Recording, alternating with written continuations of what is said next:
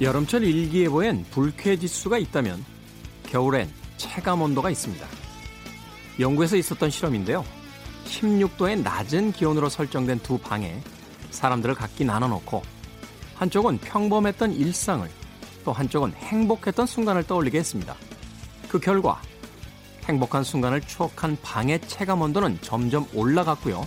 얼음물에 손을 넣었을 때도 더 긴 시간을 견뎠다고 합니다. 차가운 공기, 매서운 바람, 이 겨울. 여러분의 체감 온도는 몇 도입니까? 김태현의 시대음감 시작합니다.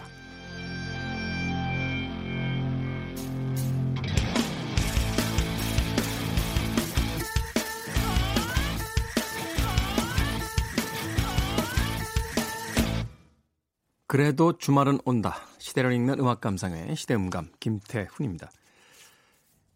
체감 온도. 네. 가뜩이나 이번 주말에 온도가 많이 떨어져서 추운데 바람까지 많이 불고 또 경기가 별로 좋지 않고 그죠? 언젠가부터 연말이 돼도 연말 분위기 잘 안 나고요. 크리스마스 캐롤송 안 들리고 그러다 보니까 유독 이 12월의 추위가 아, 더 춥게 느껴지고 있지 않나 하는 생각이 들었습니다. 이 체감 온도라는 게 우리는 그냥 원래 온도는 이렇습니다만 오늘 그보다 좀 더 춥습니다. 뭐 이렇게 이야기하는 건 줄 알았는데 이게 공식이 있대요. 기상청에서 나오는. 그런데 이 공식에 포함되지 않는 또 하나의 변수가 있죠. 그것은 아마 각자의 일상에서의 어떤 처지, 상황, 생각 이런 것들이지 않을까 하는 생각이 듭니다.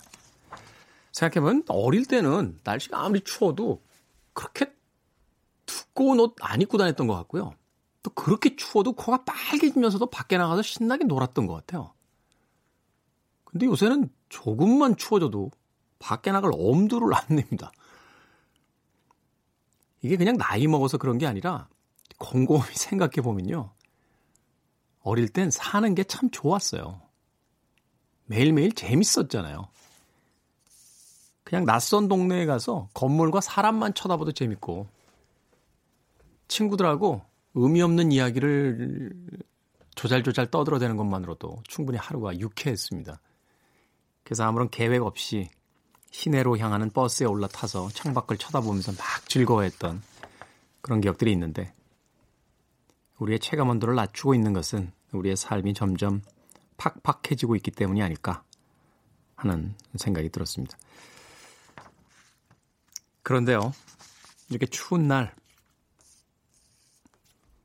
높은 곳에서 이 추위를 맡고 계신 분들이 계십니다. 아, 고공농성 180일째를 맡고 있는 네, 모 기업의 해고 노동자. 현재 서울 강남역 사거리 철탑 위에서 구호를 외치고 있다고 합니다. 땅 밑에는 우리도 추운 날씨를 맞고 있습니다만 저 높은 곳에서 추운 겨울을 견뎌내고 있는 누군가에게 관심을 보여주는 것도 필요하지 않을까 하는 생각을 해봅니다. 자, 시대 이슈들 새로운 시선과 음악으로 풀어봅니다. 시대음감. 토요일, 일요일 오후 2시 5분, 밤 10시 5분 하루 두 번 방송이 되고요. 팟캐스트로는 언제 어디서든 함께 하실 수 있습니다. Gerry and the Pacemakers의 음악 준비했습니다. You'll never walk alone.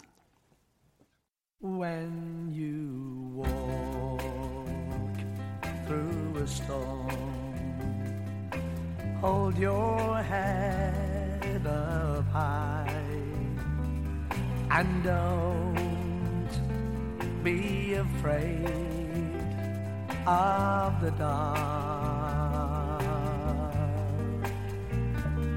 At the end of the storm, there's a golden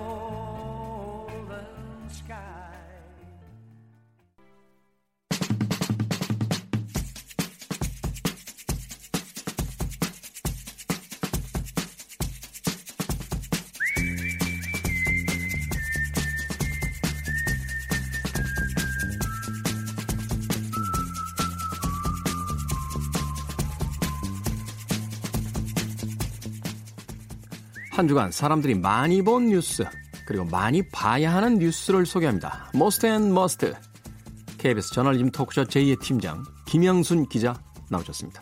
안녕하세요. 네, 안녕하세요. 자, 참고로 지금 저희가 녹음하고 있는 시점은요, 12월 6일 금요일입니다. 현재까지 나온 기사들과 상황을 바탕으로 진행되는 점 이해 부탁드리겠습니다. 자, 이번 한 주에도 참 뉴스들도 쏟아 나왔어요. 네, 뉴스들도 굉장히 많았고 그 중에서도 이제 하드한 뉴스가 좀 많았고 일도 많았고 이런 한 주였습니다. 생각해 보면 1년에 52주인데 뉴스 좀 쉬는 주가 좀 있어야 되는 거 아닙니까? 네, 한 주 정도는 이번 주는 모두 쉬세요 백지입니다라고 해도 좋지 않을까 그런 생각이 좀 드는데 몇 년 전인가 그 영국의 BBC에서요. 그 음악을 하루 종일 안 튼 날이 있어요. 음악 없이 하루 좀 보내 봅시다. 라고. 뉴스도 좀 그래야 되는 거 아닙니까? 오늘 하루는 아무 뉴스 보도 안 합니다. 라고 하면서. 뉴스 없이는 살 수 있을 것 같은데 음악 없이는 못 살 것 같은데 BBC는 실패했죠. 실패한 게 아니라요. 그 음악의 귀중함을 이제 알려주겠다라고 음. 이야기하면서 하루 동안 음악을 안 틀 테니까 여러분들 한번 얼마나 삶이 팍팍한지 견뎌보십시오. 라고 음악을 다 없앴는데 아무도 눈치를 못 챘다는 어머. 그래가지고 BBC가 다시는 그런 짓을 안 하겠다고 했어요. 어, 어. 그래도 뉴스에 설 자리가 좀 있었던 것 같으니까 저는 일단은 밥줄은 좀 끊기지 않을 것 같습니다. 네. 자, 어떤 뉴스부터 볼까요? 네, 이번 주 많이 본 뉴스 키워드 말씀드릴게요. 어, 네이버에서 한 주 동안 많이 본 뉴스들을 모아서 키워드를 뽑아봤습니다. 키워드 1위가 성폭행이었어요. 네, 관련 기사가 몇 건 있었어요. 그냥 뭐 하나의 성폭행 사건이었던 건 아니고요. 가장 관심이 많이 있었던 이슈는 성남 어린이집에서 있었던 성폭행 의혹에 대한 보도였고요. 네. 네두 번째는 이제 몰카와 불법 촬영물을 단톡방에 전송하고 또 집단 성폭행 혐의를 받아왔었던 어, 가수죠. 정준영 씨, 그리고 최종훈 씨에 대해서 징역형, 이제 1심 공판이 있었습니다. 그래서 징역형이 선고됐고요. 각각 정준영 씨에게 징역 6년, 최종훈 씨에게 징역 5년이 선고됐습니다. 네. 뭐 법정에서 뭐 울고 그랬다는데 그럼에도 불구하고 또 항소했죠. 네, 항소해서 뭐 대법원까지 가겠지만 이 형량 6년, 5년 저는 기억하고 있으려고요. 네. 참 이게 한 주의 주요한 뉴스들의 성폭행에 대한 이슈가 하나도 아니고 이렇게 계속해서 등장하고 있다는 거 참 뭐 어떻게 받아들여야 되는 겁니까 이거를? 네, 첫 번째 가장 관심이 있었던 정말 어, 뉴스 소비량이 어마어마했어요. 거의 천만 건 정도였으니까 국민들이 거의 다 아시고 있는 뉴스일 텐데 성남에 있었던 어린이집 성폭행의 의혹에 대한 문제는 어, 가해자와 피해자 어린이 간에 있었던 일이고요. 네. 만 5세니까 우리나라 나이로 얘기하면 7세입니다. 근데 여기에 대해서 이제 박능훈 보건복지부 장관이 자연스러운 발달 과정이다라고 이야기를 하면서 이 문제가 좀 증폭되고 이제 피해 어린이 부모와 여러 분들의 마음을 좀 찢어놓는 그리고 상황 인식에도 도움이 안 되는 그래서 더욱더 증폭되는 상황이 벌어졌습니다. 아니 공직자란 분들이 도대체 그 자신의 어떤 발언의 시각을 어디다 맞춰야 되는지조차도 이해를 못하고 있으면 이거 일을 어떻게 합니까? 그 군대 에게서 죄송합니다만 남자들 군대 가면 제일 먼저 하는 게 총 가지고요. 이그 0점 잡는 거예요. 왜냐하면 0점이 잡혀야 총이 가서 맞거든요. 음. 최소한 공직자가 되려면 시민들이 어떤 생각을 하고 있는지에 대한 0점 정도는 잡고서 시작을 해야지. 이게 도대체 어떻게 이런 이야기를 할 수가 있죠? 참. 네, 맞습니다. 이게 사실 뭐 발달 과정이라는 게 저도 애를 둘 키워보지만, 어, 아이를 키우면서 아이들이 뭐 배변에 관심을 갖는 과정이 있고 먹는 거에 관심을 갖는 과정이 있단 말이죠. 하지만 이 문제에 대해서는 어떤 성폭행 의혹이라는 부분이 발달 과정으로 우리가 치부를 해서 자연스럽다라는 워딩을 쓸 수 있는 문제가 아닌데 이 본질에 대해서 영점을 좀 못 잡고 애둘러서 발언을 했던 것이 상황을 증폭시켰던 거고요.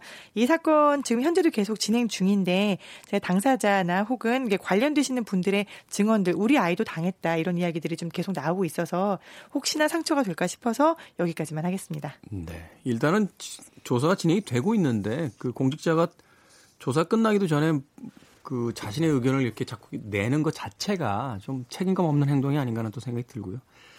또 뭐 정준영 씨, 최정훈 씨에 대한 이야기도 있었습니다만 강지환 씨도 사실은 이번 주에 그 뉴스가 또 등장을 하면서 또 이 성폭행에 대한 여러 가지 어떤 이슈들이 참 갈래갈래로 어, 나눠져서 나왔던 그런 한 주가 아니었나 하는 생각이 또 듭니다. 자, 두 번째 뉴스 어떤 뉴스입니까? 네, 두 번째로 많이 본 뉴스 키워드는 나경원이었어요. 나경원, 이제 자유한국당 원내 대표죠. 오는 10일까지 원내 대표입니다. 그래서 자유한국당 원내대표 나경원의 발걸음은 여기에서 멈춥니다라고 예, 국회에서 열린 의원 총회에서 물러나겠다라는 뜻을 밝혔습니다. 근데 이게 지금 어, 화제가 되고 있고 뉴스로 많이 소비가 되는 거는 나경원 원내대표가 이제 총선이 얼마 남지 않았기 때문에 계속 하고 싶다라는 뜻을 당에 피력을 했거든요. 네. 그리고 원내대표라는 자리는 워낙에 어, 원, 즉 국회 안에서 의원들이 만드는 법안에 대해서 그 당의 입장을 대변하고 다른 당과 이걸 협상을 하는 자리예요. 당 대표가 좀 더 정치적인 자리라면은 원내 대표는 어떤 정책적인 자리입니다. 그렇죠. 그러다 보니까 총선을 앞두고 우리 당의 어떤 정책적인 공약이나 이런 부분을 계속 가져가고 싶다라는 의사를 밝혔는데 황교안 현재 당 대표죠. 황교안 대표는 어, 다시 경선을 하는 것이 맞는 것 같다라고 나경원 원내대표의 임기를 좀 연장해 달라는 의사를 이제 어떻게 보면은 묵살을 하고 새로 경선 체제로 넘어 갔어요. 그러다 보니까 총선이 얼마 안 남은 시점에서 나경원 원내대표가 내쳐지는 것이 어, 얼마 전에 나경원 원내대표가 필리버스터를 하겠다라고 했다가 역풍을 맞았잖아요. 네. 이 필리버스터의 역풍 때문이냐 아니면 황교안 대표가 본인의 어떤 지지 세력을 좀 더 결집시키고 상대적으로 본인보다 인지도가 높은 나경원 원내대표는 이제 한순간 뒤로 물러 물러나게 하고 좀 더 당을 결집하려는 그런 속셈, 즉 일각에서는 이거에 대해서 자기 정치라고 이야기를 합니다. 그래서 황교안 대표가 자기 정치를 하기 위해서 나경원 원내대표 를 내친 게 아니냐라는 이야기들이 돌면서 어떻게 보면은 이거는 국민의 상관은 전혀 관련이 없어요. 네. 가십이거든요. 어떤 개파 싸움 아니면은 권력 싸움 이런 우리가 소설에서나 아니면은 뭐 하얀 거탑 이런 데서 등장하는 정치적인 음. 싸움인데 이런 뉴스가 가장 소비가 많이 됐다는 점이 좀 슬픕니다. 네. 뭐 한 당의 당 대표가 자기 정치를 하겠다는 걸 말릴 수는 없습니다만 이 이슈가 됐던 게 이제 그 원내대표를 바꾸는 과정에서의 그 정당성이 있느냐 말하자면 이제 그 절차적 정당성에 대한 부분들이 좀 많이 좀 잡음이 나왔던 것 같고 또 우스갯소리로는 황교안 대표의 그 단식이 어, 결국은 나경원 원내대표를 바꾸기 위한 것이냐 뭐 이런 이야기도 나오고 있어서 참 정치가 언제부턴가 뭐라고 할까요? 그 조롱과 비웃음의 대상으로 자꾸 전락해버리는 듯한 씁쓸함이 있습니다. 자, 다음 뉴스 어떤 뉴스입니까? 네, 다음 키워드는 역시 또 사람입니다. 백원우인데요. 아시는 분들 많으실 거예요. 전 청와대 민정비서관이었어요. 어, 조국 전 수석이 청와대의 민정수석이었다면은 당시에 백원우 씨는 전 청와대 민정비서관이었어요. 근데 백원우 특감반이라는 이른바 감찰반이 있었거든요. 그런데 이제 그 중에서 검찰 수사관 한 명이 사망했습니다. 이제 숨진 채 발견됐는데 그 메모에 네. 윤석열에게 미안하다라는 내용이 담겨 있었다는 게 알려지면서 일파만파 퍼지고 큰 뉴스가 되었습니다. 네. 참 여기에 대해서도 사실은 좀 얼마 전에 박지원 의원이 한마디 했더라고요. 말하자면 이제 그 여러 어떤 상황들이 벌어지고 그 이제 검찰 수사가 이제 그 진행이 되고 뭐 경찰도 수사에 뛰어들겠다 뭐 하는 이야기도 있었는데 매 사안들마다 이제 청와대가 계속 논평을 내니까 사실은 그게 이제 다르게 비춰질 수도 있다. 말하자면 그 수사에 대한 가이드라인을 보여줄 수도 있고 또 청와대가 왜 자꾸 그 수사 중인 사안의 중간중간에 이렇게 논평을 내느냐. 그 조사가 다 끝난 뒤에 이야기를 해도 되는 부분들인데 뭐 가짜 뉴스 때문이다라고 뭐 그 이야기는 합니다만 뭐 청와대가 논평을 낸다고 가짜 뉴스가 사라지는 것도 아니고 뭐 정치 구단으로서의 어떤 그런 조언을 또 하기도 했었는데 아무튼 이 수사의 결과도 좀 지켜볼 필요가 있을 것 같아요. 이게 사실은 어떤 이유 때문인지 아주 명확하게 드러나지가 않아서 사실은 뭐 내부에서의 그냥 작은 소용돌이로 끝날 수도 있겠습니다만 또 한편으로 생각해 보면 이게 의외로 폭발력이 있을 수 있는 그런 뉴스도 될 수 있겠다라는 또 생각이 들더라고요. 네, 저는 큰 파고를 몰고 올 걸로 생각을 하는데요. 현재 말씀하신 것처럼 지금 조국 이후에 검찰의 행보, 즉 우리가 수사의 칼끝이라고 얘기하죠. 이런 것들이 청와대를 향해서 점점 조여가는 그런 모습을 보이고 있어요. 유재수 같은 이제 부산시 전 경제부시장도 마찬가지고요. 지금 현재 다시 나오고 있는 김기현 전 울산시장도 마찬가지고 점점 점점 그 과정에서 이 사람들의 이름을 우리가 아는 것은 중요하지 않아요. 근데 이 과정에서 청와대가 수사에 개입을 했다. 어떤 첩보를 전달받고 여기에 대해서 수사를 하도록 청와대가 하명 수사를 했다라는 의혹들이 점점 번져 나가고 있습니다. 이 과정에서 청와대에서 특감반의 반원으로 활동을 했었던 검찰 수사관이 목숨을 끊었다는 것은 청와대가 개입이 되어 있는 부분인 건지 아니면 청와대의 하명에 대해서 뭐 일부 신문이 말하는 것처럼 어떤 스트레스와 압박 때문에 원인이 된 것인지 이런 것들이 결국에는 어떤 트리거가 되어서 결국에는 청와대가 어느 정도 개입을 했는지 예, 청와대의 개입 여부와 관련해서 고인의 명예 회복까지 이어질 것이기 때문에 수사 상황을 좀 지켜보고요. 예, 고인에게 그리고 유가족에게는 심심한 애도를 표합니다. 네, 좀 더 지켜봐야 될 것 같습니다. 자, 또 다른 뉴스 있습니까? 네, 이번에는 이제 must 뉴스를 가져왔어요. 아, 한 주간의 must 뉴스. 꼭 네. 사람들이 알았으면 하는 뉴스죠. 네네. 왜냐하면 지난주에 저희가 너무 지쳐가지고요. 네, 좋은 뉴스 제가 좀 계속 무거운 뉴스들만 막 가져왔잖아요. 네. 한두 달 정도 무거운 뉴스만 가져와서 좋은 뉴스를 좀 가져왔어요. 아이슬란드 아시죠? 네. 유럽의 북쪽에 있는 섬나라고요. 우리 생선 작가 저 고향 아닌가요? 네, 생선 작가가 4개월 동안 살았다고 그 아이슬란드 이야기를 하는데 왜 나를 안 부르냐 또 이런 네. 이야기를 하던데요. 가서 네. 안 왔으면 좋겠어요. 좀. 어, 아이슬란드의 수도가 레이캬비크 정도인 건 알 것 같아요. 생선 작가가. 네. 네. 네. 북쪽에 있는 섬나라 그리고 스웨덴과 노르웨이 옆 바다에 있어요. GDP 규모로는 세계 103위 정도 되고요. 인구는 33만 명 정도입니다. 굉장히 적죠. 작은 나라군요. 네. 네. 근데 이 아이슬란드가 실험을 했어요. 내년도 예산안을 보통 모든 국가가 예산안을 짤 때는 GDP 즉 국가의 소득과 성장에 따라서 어, 그 목표를 세우고 우리나라가 내년에는 얼마나 성장할 수 있을 것인가라는 게 예산안의 목표란 말이죠. 네. 그래서 예산을 편성을 하는데 아이슬란드의 실험은 GDP는 버리겠다 우리는 물론 완전히 버리는 건 아니지만 GDP는 어떤 목표 39개의 목표 중에 하나인데 그 39개의 나머지 목표들은 뭐냐면은 웰빙 지표다라고 이야기를 했어요. 네. 이 웰빙 지표는 뭐냐면은 기후 변화와 불평등 그리고 디지털 서비스 그리고 이제 미세먼지 같은 사람들이 살고 있는 삶의 질을 어떻게 하면 높일 수 있을 것인가라는 것이 즉 국민 건강과 환경에 대한 것이 웰빙 지표에 아주 중요하게 고려가 돼서 이걸로 예산안을 편성을 하겠다라고 밝혔습니다. 어, 이거 획기적이네요. 굉장히 획기적이죠. 그러니까 우리가 되게 경제 지표를 가지고서는 이제 그 어, 다음 연도 뭐 예산을 짜거나 혹은 이제 목표량을 잡거나 하는 건데 그게 아니라 공개 질을 계산하기 위해서는 얼마 예산이 필요한지 또 노동 시간을 안정시키기 위해서는 또 얼마 예산이 필요한지 또 기대 수명을 올리기 위해서 건강하게 살기 위해서는 또 얼마 정도의 예산을 써야 되는지 이런 어떤 추상적 개념을 가지고 이제 접근을 했다는 거잖아요. 그렇습니다.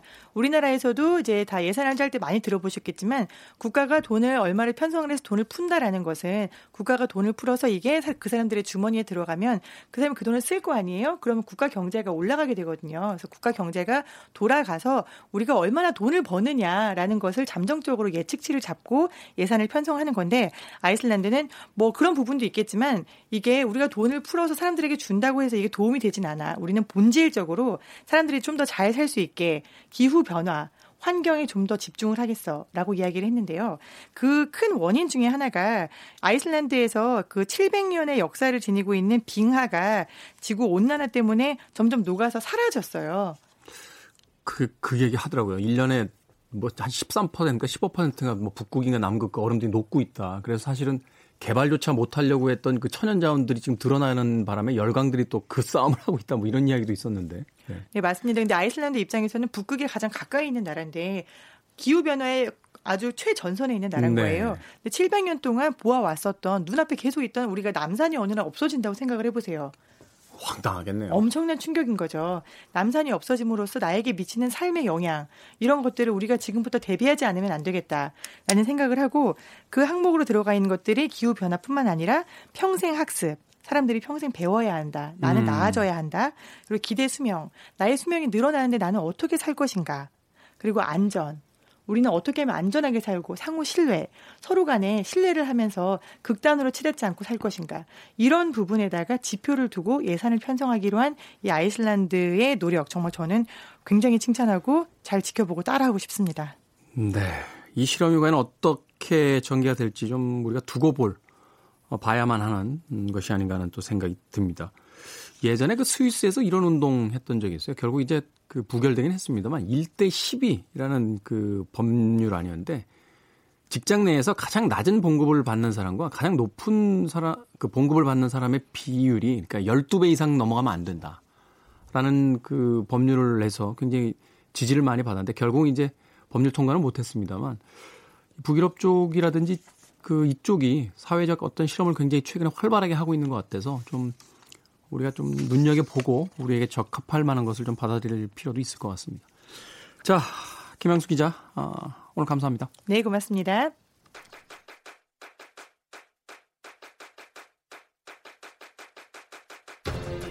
그래도 주말은 온다. 김태원의 시대 음감.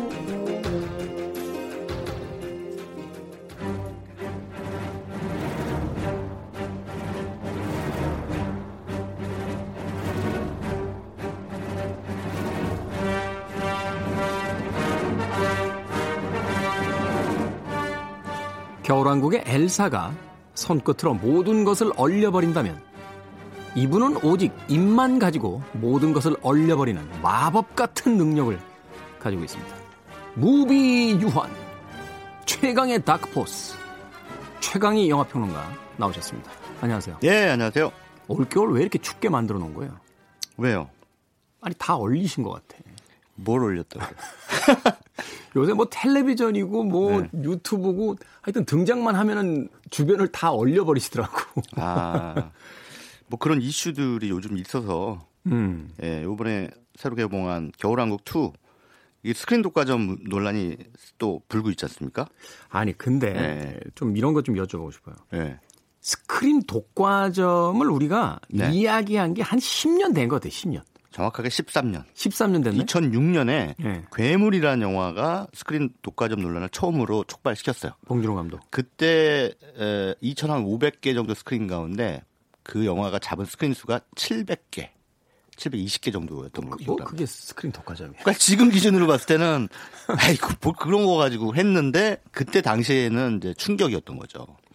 한 영화가 어떻게 700개를 다 잡을 수 있어? 어. 이제 이렇게 어, 많은 그 영화인들뿐만 아니라 그 영화 평론계나 뭐 이런 사람들이 상당히 그 어, 불만을 토로하고 이건 좀 지나치다라고 하는 문제 제기를 했죠. 그래서 당시에 그 민주노동당 같은 경우에는 그 지금 없어졌지만 민주노동당의 천영세 의원이 어 그 프랑스 방식의 스크린 독과점 규제법 안을 만들었어요.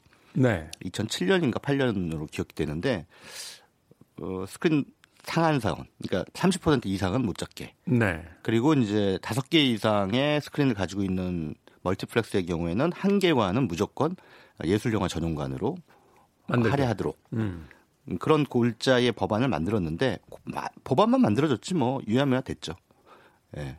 그리고 이제 계속 매해 반복되고 있는 건데 주로 이제 천만 영화가 등장할 때 이제 이 논란이 반복이 돼요. 지금은 몇 개죠 스크린 독 스크린 숫자가? 지금 거의 3천 개 정도 됩니다. 3천 개 정도인데 요새 잡았다 그러면 한 2천 개씩 잡잖아요. 2천 개는 뭐 기, 본이고요 네.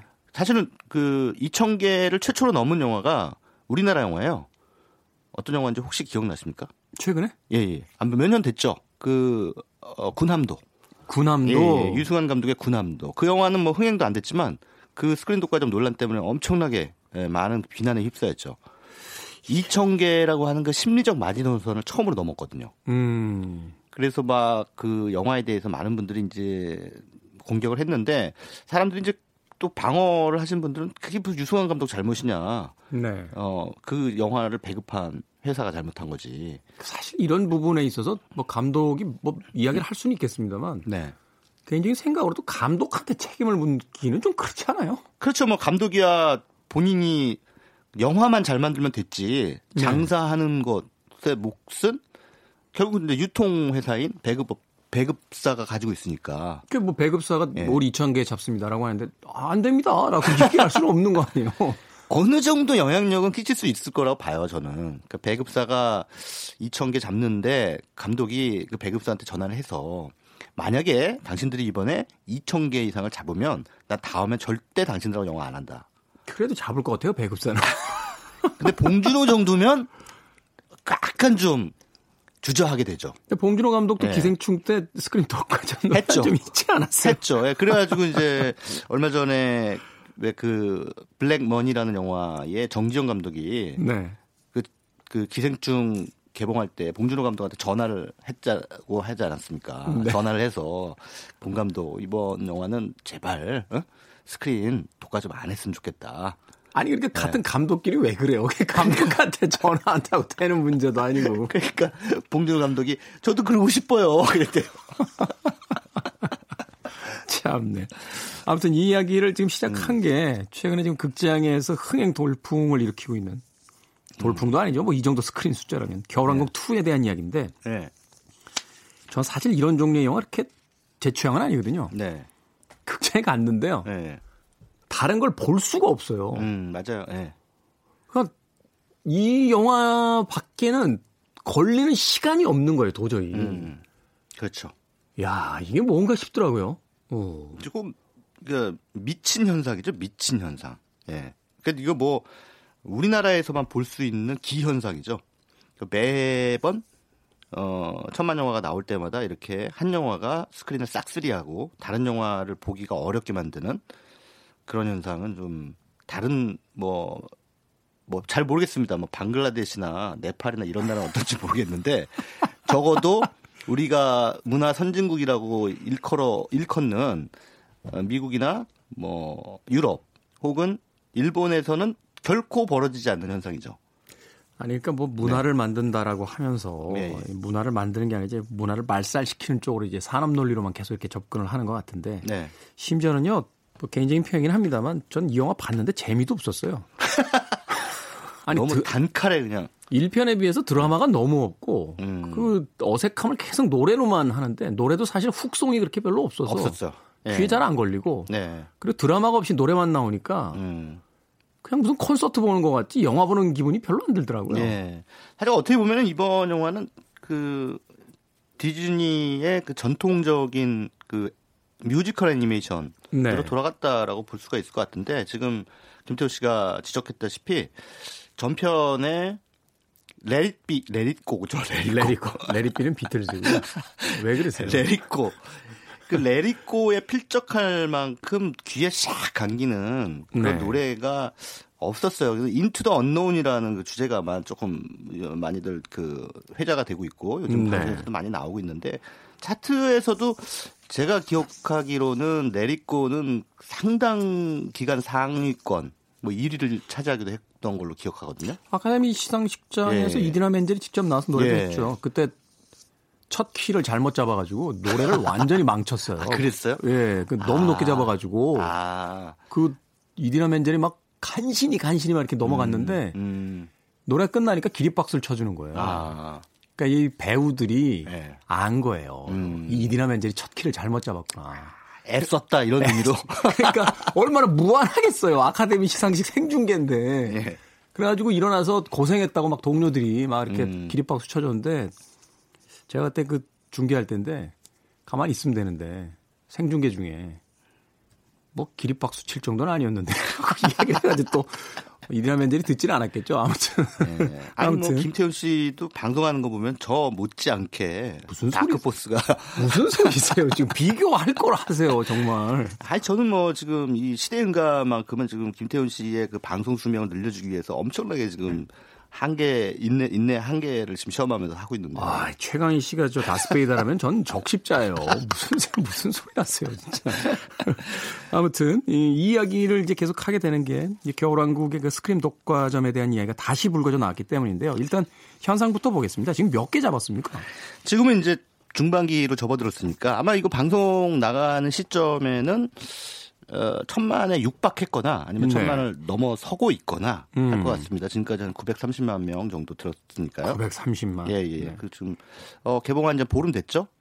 근데 그래서 개봉한 지 보름이 됐기 때문에 초반에 잡은 스크린 수보다는 조금 적어졌어요. 근데 지금 스크린 수만 중요한 게 아니라 스크린 수라는 건 큰 의미가 없어요. 그러니까 이를테면 스크린 점유율이 뭐 뭐 50%다라고 하면 실제로 그 영화가 얼마나 많은 독과점을 했는지를 정확하게 알 수가 없어요. 왜냐하면 관의 크기가 다 다르잖아요. 그렇죠. 뭐, 예. 뭐 조그만 관도 있고 굉장히 대형 관도 그럼요. 있고 하니까. 300석짜리 관이 있고 뭐 50석짜리 관이 있단 말이에요. 네. 그렇게 관의 크기가 다 다른데 그거를 어 전혀 그 차이를 어 고려하지 않고 낸 게 스크린 점유율이에요. 그렇기 때문에 그 스크린 점유율은 그 영화가 얼마나 독과점을 했는지 정확하게 알 수가 없어요. 그 지표로는. 네. 정확하게 알 수 있는 거는 뭐냐면 좌석 점유율입니다. 좌석 점유율. 예, 그러니까 우리나라의 총 좌석 수를 100으로 봤을 때그 네. 영화가 몇 개의 좌석을 확보했느냐. 가지고 있느냐. 예. 네. 그런데 이 영화는 어, 개봉 당시에 70%의 좌석을 가져갔습니다. 100개 중에 70개. 예, 100개 중에 70개는 겨울왕국 2를 틀었다는 얘기죠. 영화 하나가. 예, 하나가. 그럼 30개 가지고 이제 나머지 영화들이 나머지 영화들이 나눠 먹은 나눠 먹은 거죠. 예, 예. 이거 가지고 안 되니까 이제 또 우리끼리는 이제 퐁당퐁당이라고 그러는데 뭐 그렇죠. 교차 상영. 아침에 하다가 갑자기 심야로 갔다가 예, 막 이렇게 그런 거죠. 거. 예. 어. 그래서 그 좌석 점유율이 제일 중요해요. 그 좌석 점유율, 그다음에 상영 점유율. 상영 회차가 몇 개나 되느냐. 음. 전체 극장이 총 튼 상영 횟수 중에 겨울왕국 2를 몇 번 틀었느냐. 음. 이 상영 회, 어, 상영 점유율은 60%가 넘었죠. 그러니까 좌석을 가장 많이 가져간 데다가 가장 많이 상영한. 근데 뭐 가장 많이라는 것이 중요한 게 아니라 70%면 그냥 이 영화 말고는 딴 거 보지 마라. 라는 얘기죠. 아니 네. 그러니까 언제부터 그 극장에 갔을 때 우리의 취향마저도 네. 그 어떤 거대 기업에 의해서 네. 어, 취향을 발휘할 수 있는 기회조차도 원천 봉쇄당해 버리는 네. 이건 사실 어떤 소비자의 권리 아닙니까? 권리죠. 예. 어, 나는 이런 류의 영화 별로 안 좋아하고 그리고 이렇게 생각해 볼 수 있잖아요. 한 40살 좀 넘은 어떤 음. 남자분이 그 회사에서 울적한 일이 있어서 극장에서 영화 하나 봐야겠다고 갔는데 맨 it go 다 이것만 있으면 이분이 다시 극장에 오겠냐고요 도대체. 음, 그렇죠. 그러, 근데, 그렇기 때문에, 근데 아까 좀 김태우 씨가 이런 스크린 독과점 상황이 지금 10년이 넘게 13년째라고. 네, 13년째 지금 이어지고 있다라는 걸 우리가 확인했잖아요. 이게 이제 사람들이 둔감해졌다는 게 또 문제예요. 이 스크린 독과점 상황에 대해서. 음. 그래서 물론 지금 이제 여론 조사를 해보면은 한70% 정도 되시는 분들이 관객분들 가운데는 70% 정도 되는 분들이 스크린 독과점 때문에 내가 아, 보고 싶은 영화를 못 본 적이 있다 라고 대답을 했고 또 어, 과반수 이상은 스크린 독과점 규제하는데 하는 것이 필요하다 라고 이제 답변을 했다고 해요. 여론조사 과반수밖에 안 돼요. 아니 한 60% 정도 되는 것 같아요. 60, 70%가 되는 것 같은데 근데 여론이 이런데도 꿈쩍 안 하고 있단 말이에요. 법률적으로 문제 없다 이러고선 꼼짝 안 하고 있잖아요. 근데 결국은 그러면 이제 법으로 해결하는 수밖에 없거든요. 음. 근데 법을 그러면 국회가 만들어야 되잖아요. 네. 안 만들고 있단 말이죠. 왜 안 만들까요? 로비를 또 많이 하셨군요. 많이 당하고 있겠죠. 네. 네. 저돈 많은 분들한테. 미국에서 총기 규제 안 되고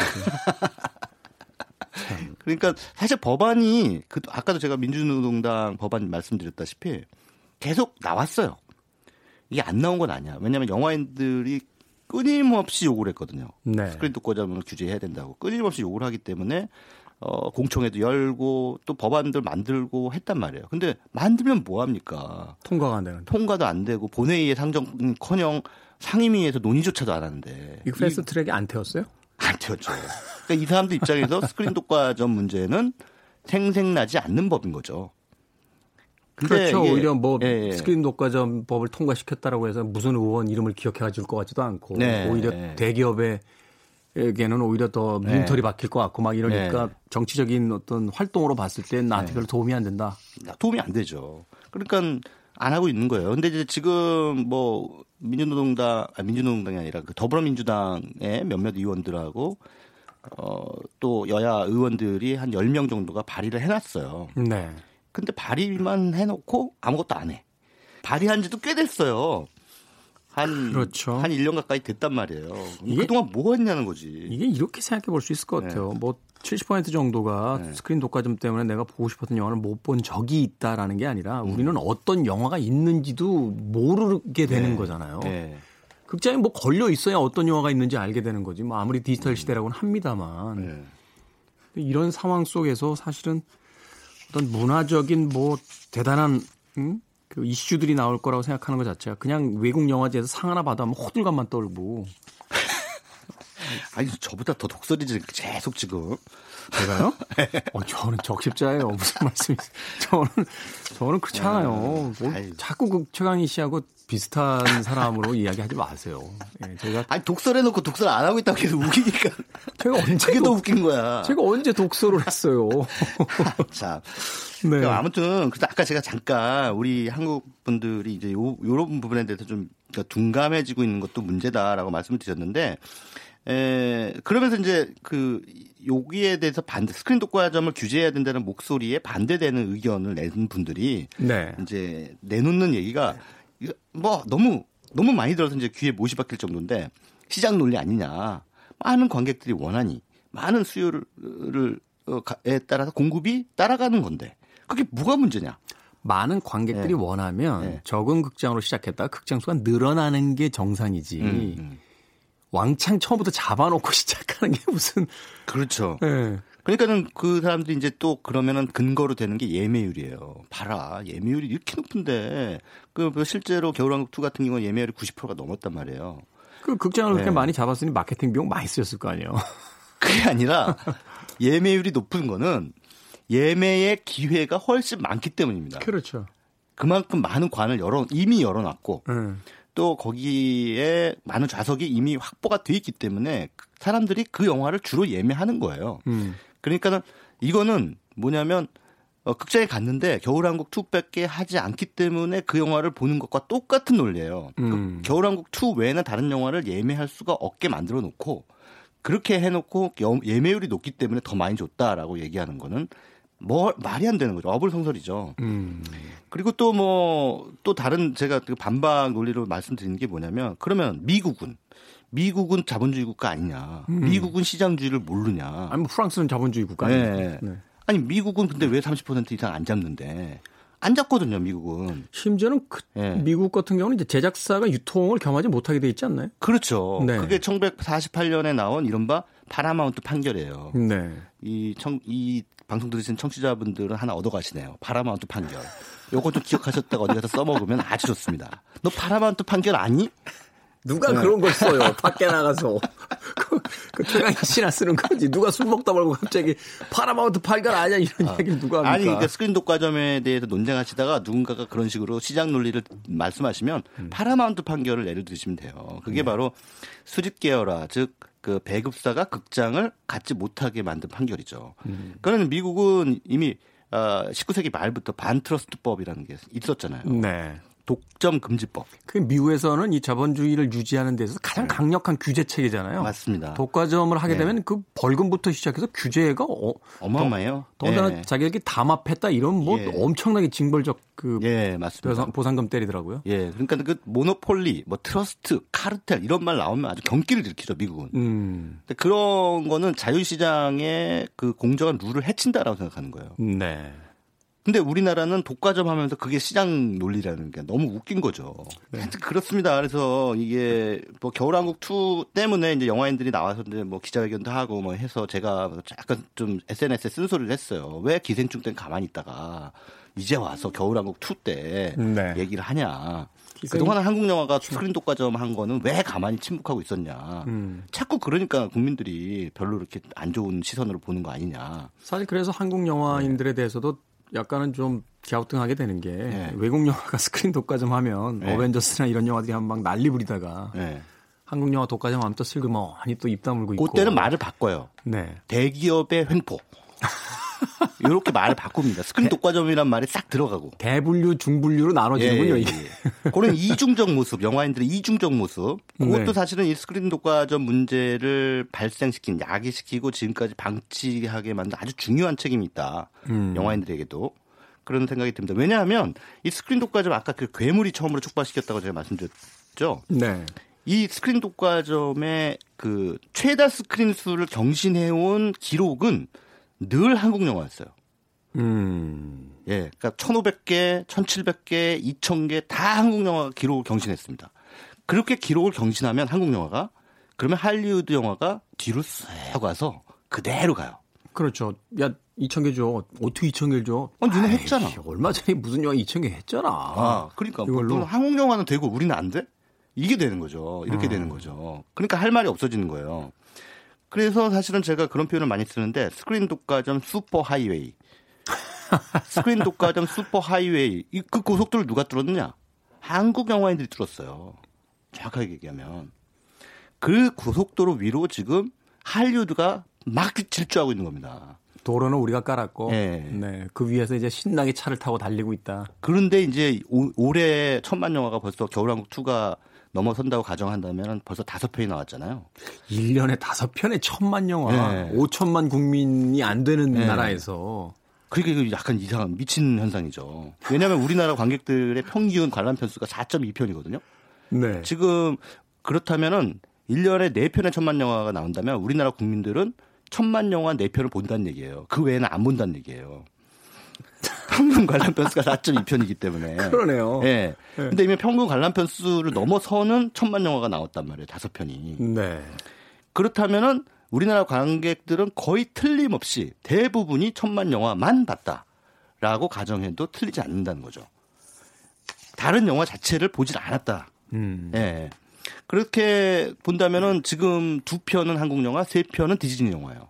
기생충과 기생충과 극한직업. 극한직업. 그러면 세 편은 어 어벤져스 엔드게임. 그다음에 알라딘. 네. 이번에 겨울왕국 2. 겨울왕국 2. 이 세 편의 영화가 전부 디즈니 영화라는 거예요. 그러네요. 그러니까 이제 디즈니가 완전히 무임승차했다는 거죠. 아까 말씀드린 스크린 독과점 슈퍼 하이웨이에. 심지어는 이제 내년에 그 OTT 들어오잖아요. 예. 디즈니 플러스 맞습니다. 예. 거기 들어오면 이제 마블, 픽사, 네. 뭐 예. 어, 얼마 전에 입세기 폭스인가요? 네. 입세기 폭스까지 이제 사들였기 때문에 네. 이제 뭐 TV를 보던 관객들까지 다 데려갈 것이다. 시청자들까지 뭐 이런 그렇죠. 얘기를 하는데 그렇게 치면은 이제 극장은 우리나라 극장가는 내년부터 완전 디즈니의 그 아성이 된다는 얘기죠. 음. 그리고 OTT 시장은 아까 좀 말씀하셨듯이 디즈니 계열 회사와 넷플릭스가 양분하는. 아. 우리나라의 그 영상 산업 종사자들이나 또는 영화 산업 종사자들은 좀 큰일 난 거예요, 지금. 비상 난 거예요. 근데 이걸 누가 만들었냐? 이 상황을 우리나라 사람들이 만들었다는 거예요. 최강희 기자 제가 알고 있기로 그 굉장히 그 사이 안 좋은 회사 두 개가 있는데 네. 하나는 국내의 이제 모 기업이죠 대기업인 시모 회사와 네.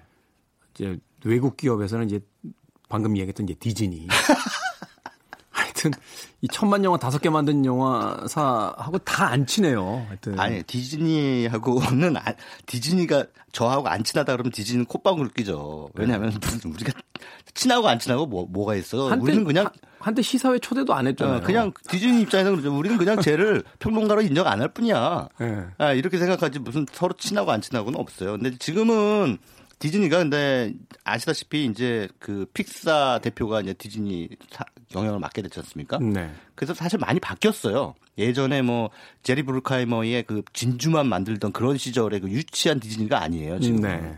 그러니까 어, 어떻게 보면 실리콘밸리의 그 IT 정신이 이제 디즈니에 이식됐다라고 볼 수가 있는데. 픽사가 사실은 예. 한 번도 어디선가 본 적 없는 영화들을 가지고 나와서 예. 성공을 했던 회사잖아요. 그 스티브 잡스가 픽사 사장이기도 했었잖아요, 예전에. 네. 그래서 이제 이 실리콘밸리 DNA가 픽사를 통해서 디즈니로 이식됐다 이렇게 음. 보이는 거거든요. 그러면서 이제 디즈니가 21세기적 트렌드에 아주 훌륭하게 자기 자신들을 변모해 나가면서 현재 지금 어, 또 게다가 경영적으로도 어, 픽사에 이어서 마블을 인수했죠. 그리고 최근에 20세기 폭스를 또 인수했어요. 그래서 그 최근에 나온 그 뭐 터미네이터라든가 나중에 이제 뭐 아바타 2 같은 영화도 다 디즈니일 겁니다. 네. 이렇게 되면 이제 한국 시장은 완전 디즈니가 뭐 꿀꺽 이렇게 될 것이다. 음. 이렇게 예상해도 어 과언이 아니겠죠. 하여튼 뭐 인어, 인어공주 2 때문에 여러 얘기가 나왔는데 인어공주가 아니라 저. 겨울왕국주. 아, 겨울왕국 2. 겨울왕국 2 때문에 여러 얘기가 나왔는데 네. 음, 뭐 내용이야 뭐 안 보신 분들이 안 보신 분들보다 더 많으니까 네. 굳이 말씀을 안 드려도 됩니다만 큰일 났다라는 말씀 을 드리고 싶습니다. 예. 그래도 음악 하나 소개해 주세요. 예, 겨울왕국 2의 인투 더 언노. 잠깐만요. 겨울왕국 2 여태 그렇게 얘기해 놓고 겨울왕국 2 음악을 가져오시면 어떡해요. 아니 뭐 그 겨울왕국 2 외에는 뭐 특별히 들을 만한 그 영화 음악이 없어서 그 겨울왕국 2의 인투 더 언론은 별로 별로니까 우리 약간 좀 그 거꾸로 갑시다. 이 1편. 1편. 예. 예. Let it go. 야, 이 기묘하게 영화를 예. 까지. 자, 겨울왕국 1편의 이디나 멘젤의 Let it go 들으면서 최강희 평론가와 작별 인사합니다. 내일 뵙겠습니다. 네, 고맙습니다. 자, 이 곡 들으면서 저도 작별 인사 드리겠습니다. 지금까지 시대문감의 김태훈이었습니다.